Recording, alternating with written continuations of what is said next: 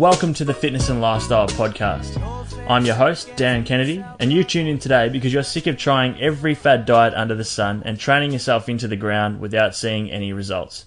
That's why I'm here to share the most effective ways to eat and train for sustainable and real results. Hey guys, welcome back to this week's episode of the Fitness and Lifestyle Podcast. Have a great interview lined up for you today. I had the opportunity to sit down with Jacob Schepis from JPS Fitness. It was an absolute pleasure to have him on the show. He's an extremely knowledgeable guy, and we chatted in detail about training in a calorie deficit. So there's plenty of gold nuggets for you in today's episode.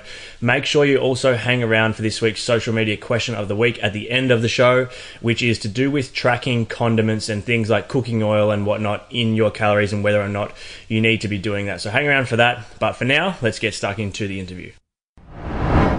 All right, Jacob, welcome to the show, mate. Thanks, Danny. Pleasure being here, man.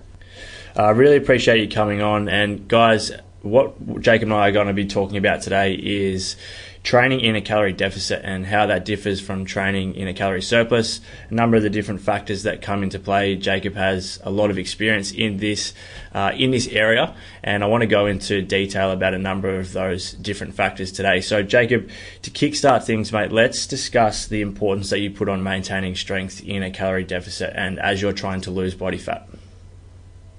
Yeah, sure. And I guess uh, the first place to start is understanding, you know, what's happening when we're in a calorie deficit. So I presume that a, a lot of the listeners are going to be familiar with these terms.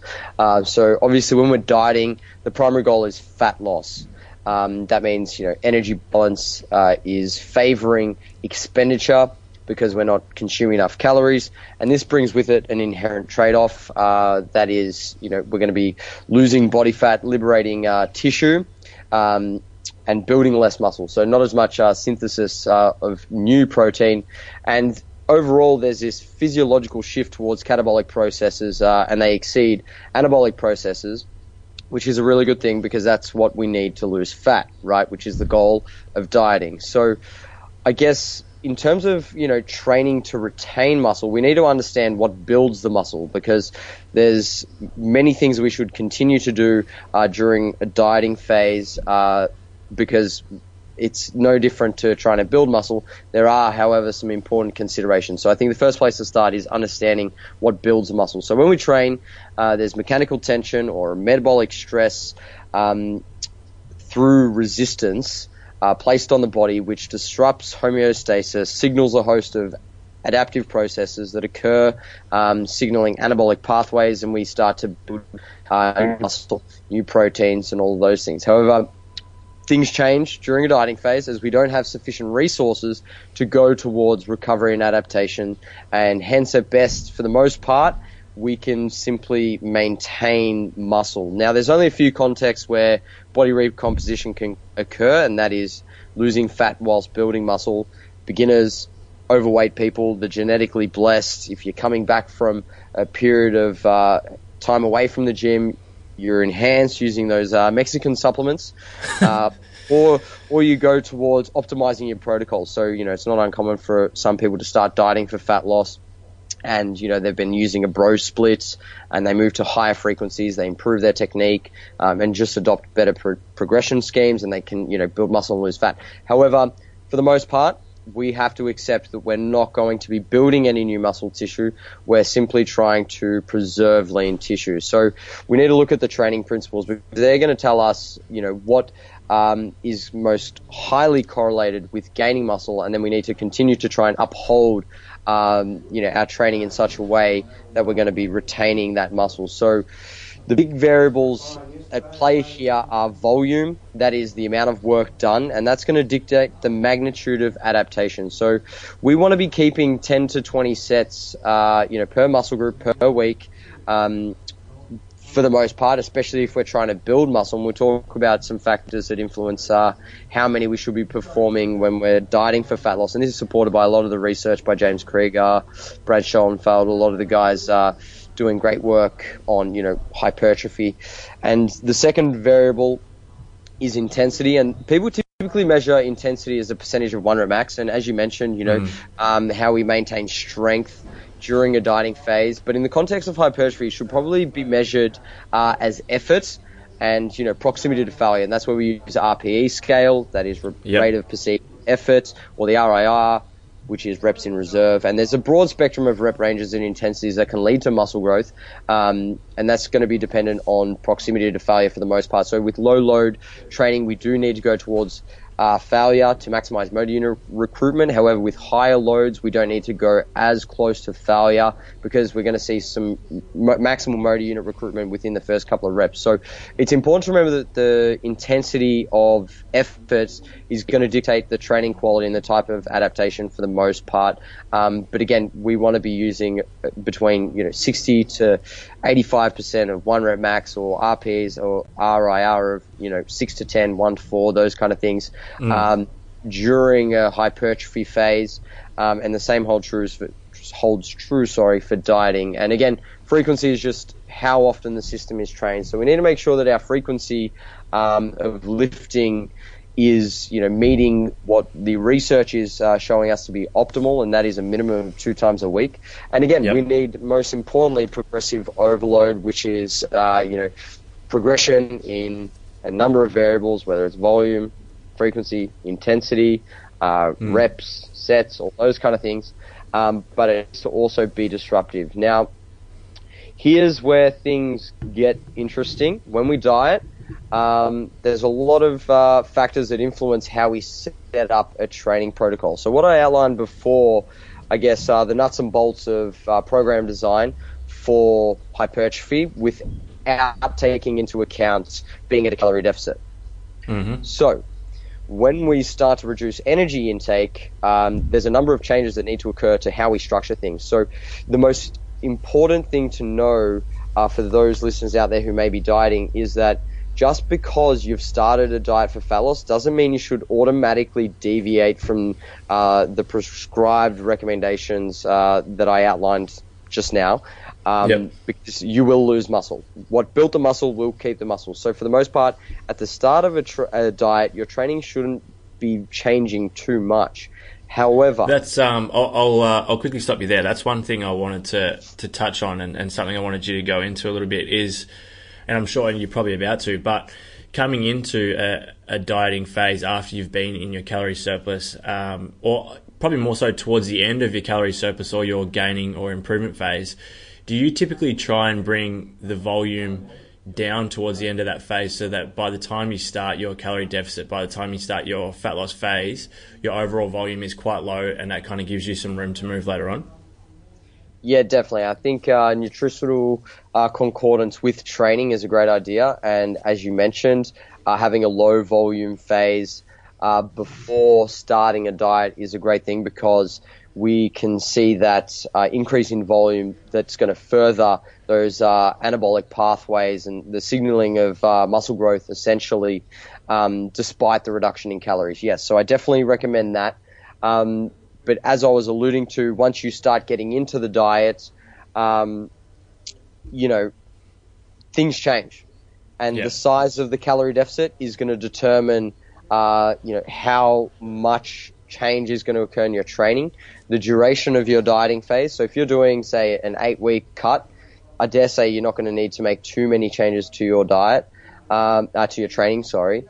Your body fat percentage, again, if you're cutting from 18 to 14% body fat, you're likely not going to see too much of an impact to your training and you shouldn't be changing things a great deal. And how far below your body fat settling range you are. So again, if your body fat percentage is going well below, um, you know, the range or the homeostatic uh, area that you're comfortable at, then you're going to see a lot more uh, you know impact in how you're performing and how you're going to have to set up things to maintain muscle because remember muscle growth is an energetically costly process and as you diet there's less total of energy available and the mm-hmm. expensive mm-hmm. nature of generating new muscle tissue um, is just not a priority so hypercaloric conditions the body prioritizes its energy spending on vital functions not anabolic processes so the longer you diet the leaner you get um, the harder it is to retain muscle, and that's where things need to change. So obviously, that's where we're going to get into things today. So I guess you know we talk about anabolism and things like that.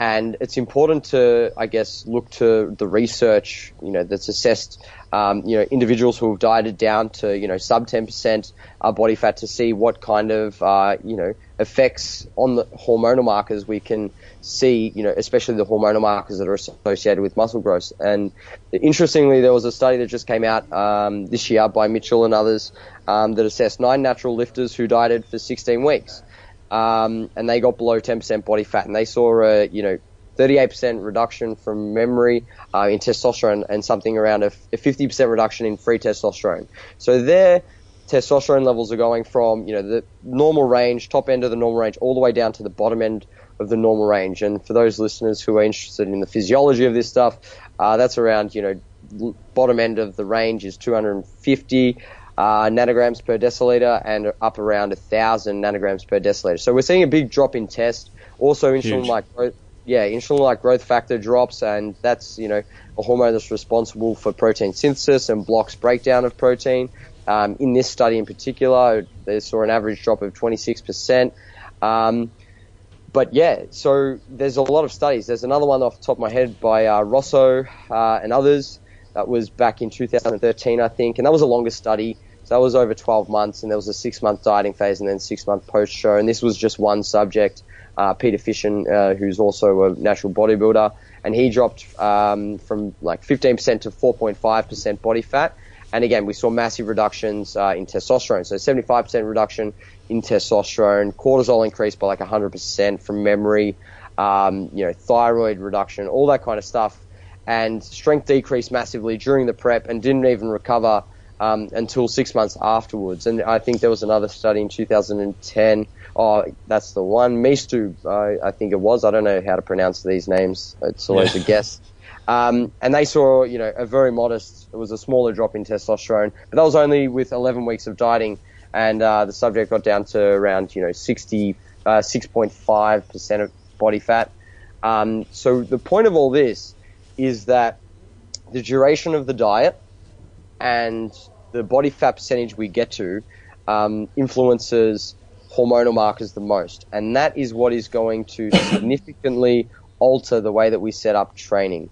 So if, like I said, if you're dieting for eight weeks and you're cutting down from 20 to 15% body fat, then you should be setting up your training and, you know, applying, um, you know, the principles of training and the variables as if you were in a gaining phase because mm. you're not going to see too much detriment um, to just your health in general um, or your ability to perform in the gym. It's when we start to dip below our settling point, diet for long periods, um, and you know get quite lean. Uh, that's when we start to see uh, issues arise and how training programs need to be changed. So to answer your question, I know a very long-winded uh, answer here, but but many people often think that maintaining strength is the key to maintaining muscle. Um, however, and I used to think this as well, but I think prioritizing strength, aka load on the bar, at the expense of volume probably isn't a good idea uh, because we know through you know some pretty high quality research that volume is you know a primary driver of muscle growth. So if we're sacrificing the total amount of work we're doing um, just to keep a weight on the bar, well, I dare say that we're putting ourselves at a greater risk of losing tissue. So I think we need to maintain volume um, as best we can, and also pay very close attention to um, yes, strength, so the numbers that we're lifting, but we can be a little bit more pliable in terms of how we we structure training and how much uh, I guess, priority we place on keeping the load on the bar because we also know through some uh, pretty good research that's coming out at the moment that we have a very broad spectrum of intensities that we can build muscle with. And, you know, provided that sufficient uh, intensity of effort, that is proximity to failure, uh, is there, we can still maintain muscle. And it's not uncommon for a lot of natural bodybuilders to use blood flow restriction training. Yeah. Um, you know, high high rep, low load training towards the end of their contest prep, and they seem to hold on to their muscle uh, quite well. But again, I wouldn't be doing this kind of training for a long time. So, in terms of maintaining strength, I guess my answer would be uh, yeah, it's important if you're not uh, dieting for really long periods and you're not getting seriously lean, because again, you shouldn't see too much of a reduction um, in you know performance in general.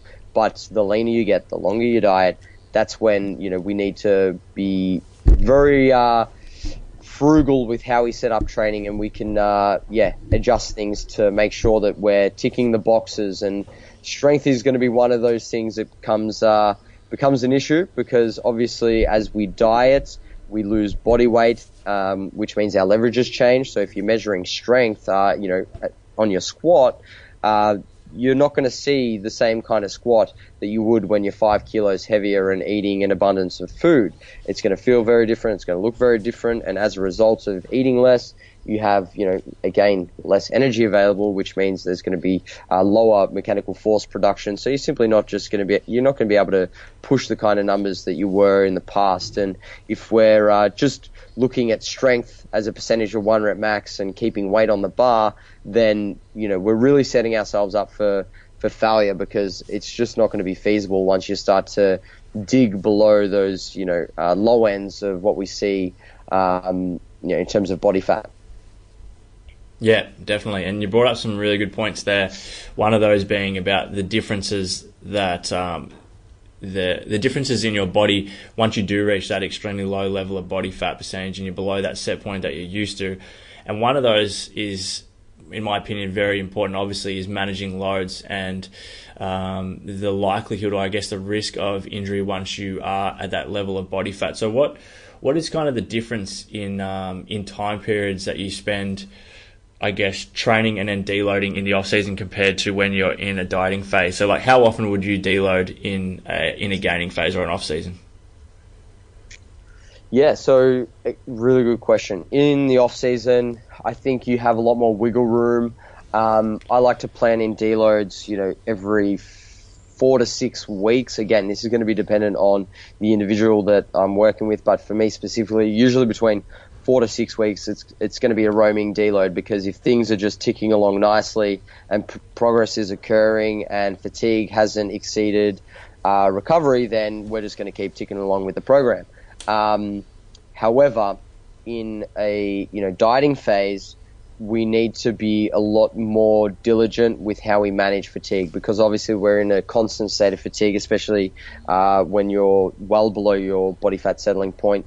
So it's important to continually uh, implement deloads on a more frequent basis and to make sure that they're structured. They're not, you know, roving like they can be in the off season.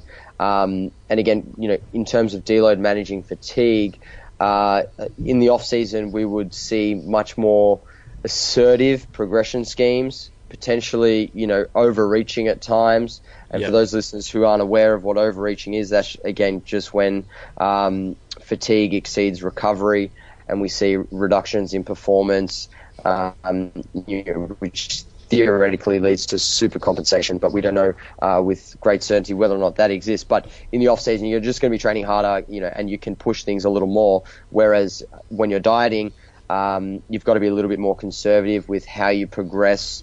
Um, and on shorter time scales as well because we're having those deloads more frequently. And again, they've got to be pretty set in stone because you're just run running a you know greater risk of overreaching and non-functional overreaching, injury, and then you know mm. potentially burnout. And if your goal is to look good, remember like if we're dieting for fat loss, the goal is to look better. Um, and if we get injured, we're on the sidelines. If you're on the sidelines, you know, and you can't train, you're not going to look better. Your motivation will start to dwindle, and not to mention that mood states are already up the shitter when you're you're dieting. So, you know, any form of uh, niggle, pain, or discomfort that isn't um, you know, other, shouldn't otherwise be there, and is is a result of just too uh, being too aggressive in the gym, then it's simply not worth it. We really do need to consider the cost to benefit ratio and the cost of being too aggressive in a dieting phase or not taking a deload. Um, is far greater than the benefit of potentially holding on to you know a couple of hundred grams of muscle by pushing things that little bit harder, that little bit longer.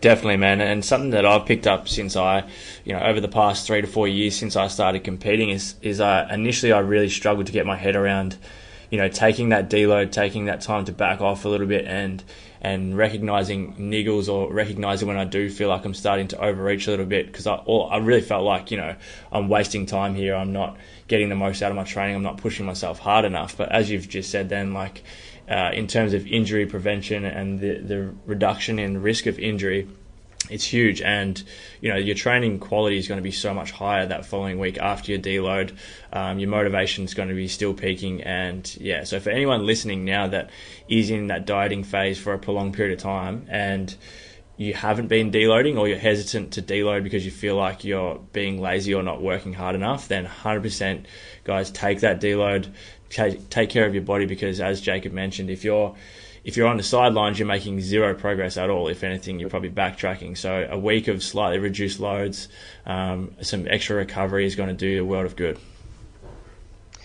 Yeah, definitely. Definitely. All right. Uh, what I wanted to also talk to you about, and, and, guys, we are going to touch on towards the end some of um, Jacob's recovery protocols that he likes to follow in off season and uh, while he's prepping as well. But with your compound lifts, so let's say kind of your lifts that you're using as benchmarks for strength throughout your prep, um, are you working off percentages? Are you working off RPE or RIR? Um, and also similar with your accessory movements, like what, how are you kind of judging what weights you're using and, and how hard you're going with those sets? Yeah, that's a really good question. I think this this is where a lot of people get confused uh, because they just don't understand the definition of intensity. So intensity is just how hard something is, and when it comes to me- measuring performance, um, like I mentioned, you know, we don't want to see any drastic changes to, you know, obviously load or effort. So we we need to manage things. And what I look at with my program is uh, obviously I've got some key movements that are the, the benchmark, like you mentioned, for my performance. And I'm looking at, at the load on the bar. I want to maintain the load on the bar. But then I also incorporate some back offsets for these exercises, which is a very useful strategy, um, especially in longer more aggressive uh, dieting phases where we see people get very lean because it allows us to uphold both the mechanical work from you know the heavy weights, as it would typically be measured in terms of percentage of one rep max, as well as get in some volume, um, you know, with lighter loads without you know risking uh, injury with obviously doing too much work at you know too high an intensity. So I have the top sets where I'm working within some parameters. So I like to use the RPE scale in conjunction with uh, percentage-based programming uh, because I think one without the other leaves a lot lot of chance really, and you know too much too much of anything isn't a good thing, um, and especially when it comes to program design during a dieting phase. I think the the more parameters we put around things, uh, the better outcome we will get. So using a percentage based uh, load prescription. Uh, for example, I'll use my squat. I'm currently working around, you know, 75% uh, for two top sets of between six to eight reps and that's within a range. So I've got, you know, five to 10 kilos either side, depending on how I'm feeling, but I can't exceed the prescribed RPE range of, say, eight to nine for that week.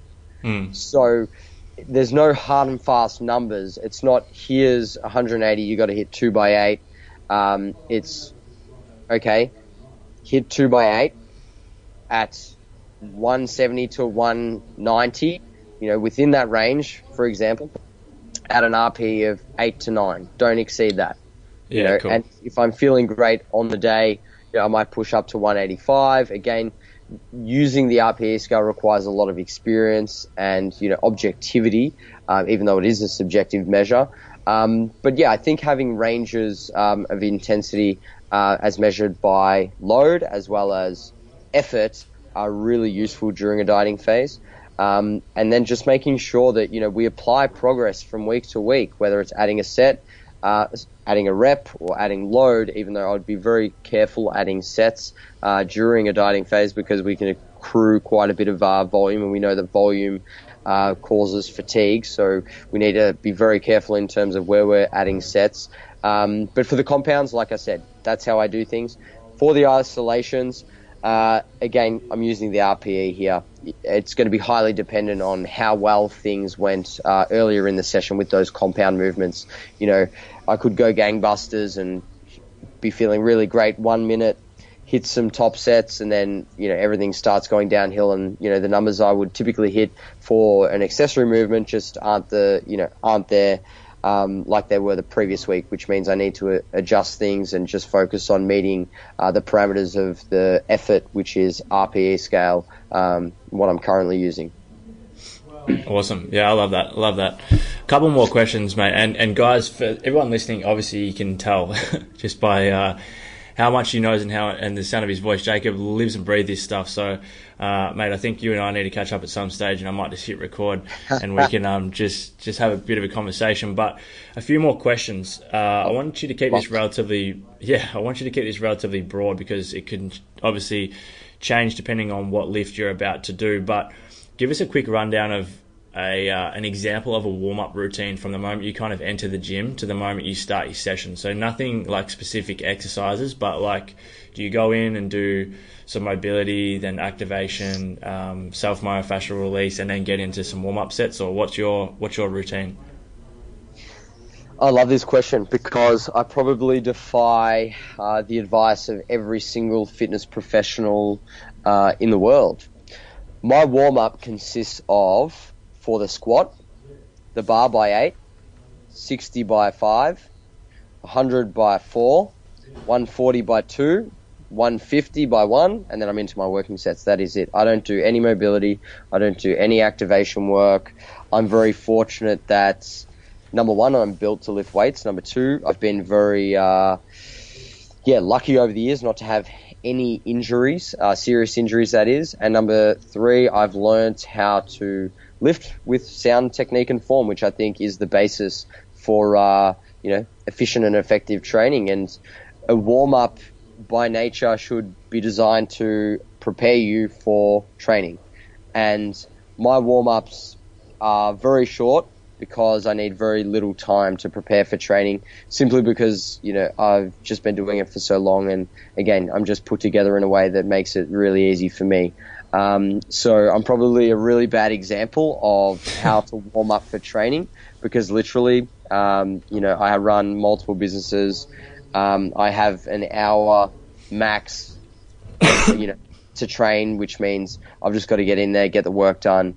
Um, but again, I will say that this is my approach in the off season, and this has been my approach thus far in my contest prep. I'm about ten weeks in now, I think a little bit longer perhaps. I'm not counting. Um, and as the diet continues, I will need to pay more attention to my warm ups, and I know that for a fact, simply because um, body temperature will be lower um, as a result of you know a reduction in thermogenesis. Um, you know, the joint pain will start to come on as a, you know, function of losing fat tissue. We know that fat can uh, lubricate the joints.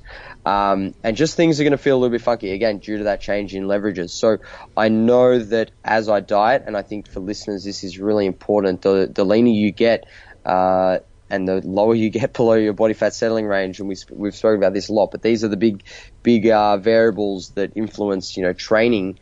Um, this is when you need to start prioritizing the one percenters, and that is you know your warm ups, your your rehab, your prehab, and making sure that you get blood flow, uh, you know circulation to the muscles. You, the muscles are warm. You've ingrained the motor patterns for the specific movements that you're going to be performing in your session. Uh, body temperature is elevated, and neural systems are primed, and you're ready to go. Um, in your in your off season or when you're eating at a calorie surplus, or simply if you're you just haven't been dieting for long, you're not that lean, um, you can get away with a lot more. But when you're lean, yeah, you need to you need to pay a lot of attention to the minute details because uh, one small error and that could put you on the sideline. And like we said, if you're on the sideline, well, you're gonna you're gonna be having a hard time. Yeah, no, I, I really like that. Like you hit the nail on the head. You're making sure that you, like specifically to you, are ready to go for the lift that you're about to do, and that's what matters most. So everybody's different, um, but the main thing is, is as you said, like you're making sure you're ready for that movement. I think a lot of people, and, and I've spoken about this a lot on the podcast in terms of warming up and um, and changing your mindset around what you do in your warm up. But the whole purpose, as you mentioned, of a warm up is to make sure that you're ready to do that lift, so you're ready to train. It's not about just getting blood flowing and, and just getting the body moving. You really are priming yourself for the exercise you're about to do. So that's awesome.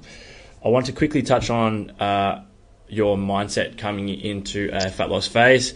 Um, I don't know about you, but when I initially started competing and and even just doing a, a genuine uh, general fat loss phase, I would come into it kind of all guns blazing, like fully committed mentally, like you know, 100% bullet a gate. Um, whereas the last two comps that I've done, or the last two or three that I've done, I've really kind of kicked back. Um, haven't really kind of, I wouldn't say that I I was definitely 100% invested, but I wasn't.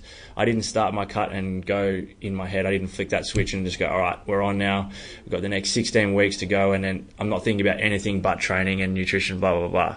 I'm a lot more relaxed now, and I've found that's helped me actually make a lot more progress, keeping cortisol levels down, um, enjoy my training for a lot longer. So, what is your what is your kind of mindset coming into the early stages of a prep or a fat loss phase, and then in towards the the end, towards the uh, the pointy end as well? Yeah, you sound like you've learned a lot from your prior uh, dieting experiences, which is great to see, man. Um, a lot of people do flick the switch, and I was definitely guilty of this early on in my uh, my training career when I got on stage. My first few contest preps, it was very much okay. Contest prep started on, you know, yeah, shows shows over, turn it off, and we just you know become a gluttonous pig. However, maturity and obviously many many years in the trenches working with a lot of people and learning about this whole uh, dieting process I've, I've come to realize that it's instead much like a dimmer switch. So instead of being on and off it's a dimmer switch. So we we over time are turning up the switch and you know increasing the uh, the light, so to speak, so that we're monitoring more closely, more variables. And I think this relates to mindset quite well because at the start of the contest prep, we can have things turned down just enough so that there's a lot of flexibility, enjoyment, and we can just, yeah, like you mentioned, cruise our way uh, into the diet, make it feel very much um, a lifestyle instead of, you know, this all encompassing, overbearing process that, you know, it can be if you go in, you know, balls to the wall from from the get go. So at the start of a prep or a dieting phase, I just sort of cruise my way in and I try to stay as poised as possible and just over time when fat loss starts to slow down or you know the diet becomes increasingly important or I'm getting closer to the stage, that's when I start to turn things up and really monitor and manage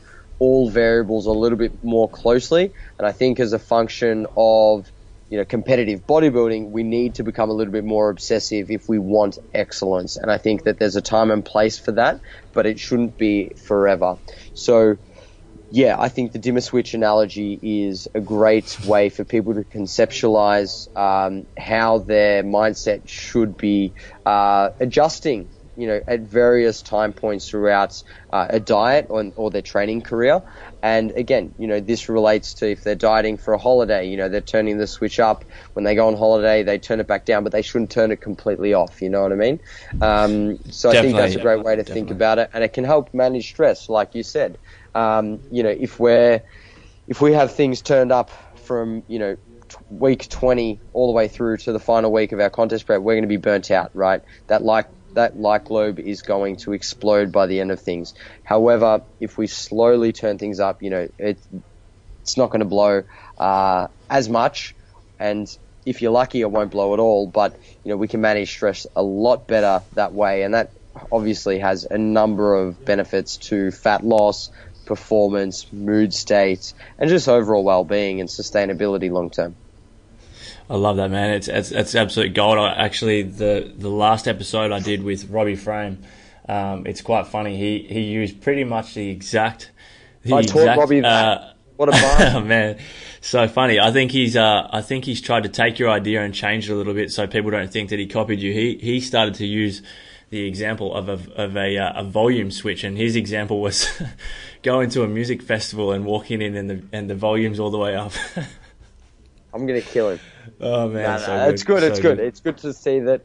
No, uh, it's, it's yeah, 100% people are correct. people are hearing about these kind of things, and you know, Robbie obviously has uh, you know a huge audience. So it's awesome to see that he's uh, yeah taken that concept, made it his own. Because I know he loves to party and go to these kind of music festivals. So very much uh, relatable to him, which is awesome. Awesome, mate. Well, Jacob, really do appreciate you coming on the Fitness and Lifestyle podcast today. As I said, I think we should definitely catch up and have a chat. Um, maybe even later on, a I'd couple months to. down the track, we'll have to do another episode because there's plenty more to talk about. But uh, again, thanks for joining us today, mate. I'm sure everyone listening has gained a ton of value from today, and I'll make sure that all your social media links and whatnot are in the show notes. So, guys that are listening, guys and girls that are listening, you can go and check out um, all of Jacob's content. There's plenty there. There's plenty for you to learn. Um, so yeah, thanks, mate. Not a problem, man. Thanks for having me. Not a problem. All right, guys, make sure you stick around for this week's social media question of the week. All right, guys, what an interview. Jacob is an extremely knowledgeable guy, and again, I just want to thank him for coming on the show and sharing his knowledge. The episode was a little bit longer than usual, but that's fine because of the content. And as I mentioned at the start, all the little gold nuggets in there are invaluable. So, again, hope you've enjoyed it. If you have, make sure that you take a screenshot of this episode and share it with your friends on social media within the next 30 minutes, whether that be Instagram, Snapchat, or even better, posting the link to your Facebook. But for now, let's finish up the episode and move on to this week's social media question of the week. And that question is Should I be tracking cooking oil? In my macros. So this person in particular had been following flexible dieting for some time, but had never been tracking things like cooking oil or even condiments and whatnot in their calorie intake for the day. Now, it may seem like only a small thing. It may seem like something that's not that important. But when you think about cooking oil, it has a substantial amount of fats in it. And that amount of fats equates to calories. So your calorie intake may not be exactly what you think it is. So let's say, for example, you think that you're eating in a 200 calorie deficit, but you're not tracking your cooking oil, you're not tracking your condiments like sauces to your meals and whatnot, and maybe you're not tracking things, you know, something as little as a little bit of milk in your coffee or a little bit of sugar in your coffee or tea. At the end of the day, those calories add up. So instead of being in 200 calorie deficit, you may even be in a slight surplus. So all little things do count. Now, when it comes to not tracking things in my macros, really the only things that I'm not tracking uh, things like my supplements. I actually don't track any of those because they're consistent. They're going to be the same every single day. I don't track green vegetables because I think that it's promoting healthy eating, and I feel as though I'm not going to be eating enough of those green vegetables to really throw out my calorie intake anyway. And the only other thing that I don't track is calorie free drinks. So let's say, for example, like a, a sugar free white monster energy drink or something like that. I won't track it, but everything else needs to be tracked. Everything that goes in our mouth needs to be counted and accounted for in our calorie intake to make sure that we're getting the most consistent and accurate results. So I hope that's helped you guys. I just want to say a big thank you for tuning into today's episode. I hope you've taken away some value uh, from the show. As I said, if you did, feel free to share it with your friends on social media. Uh, but that's it for now, and I look forward to chatting to you again in next week's episode.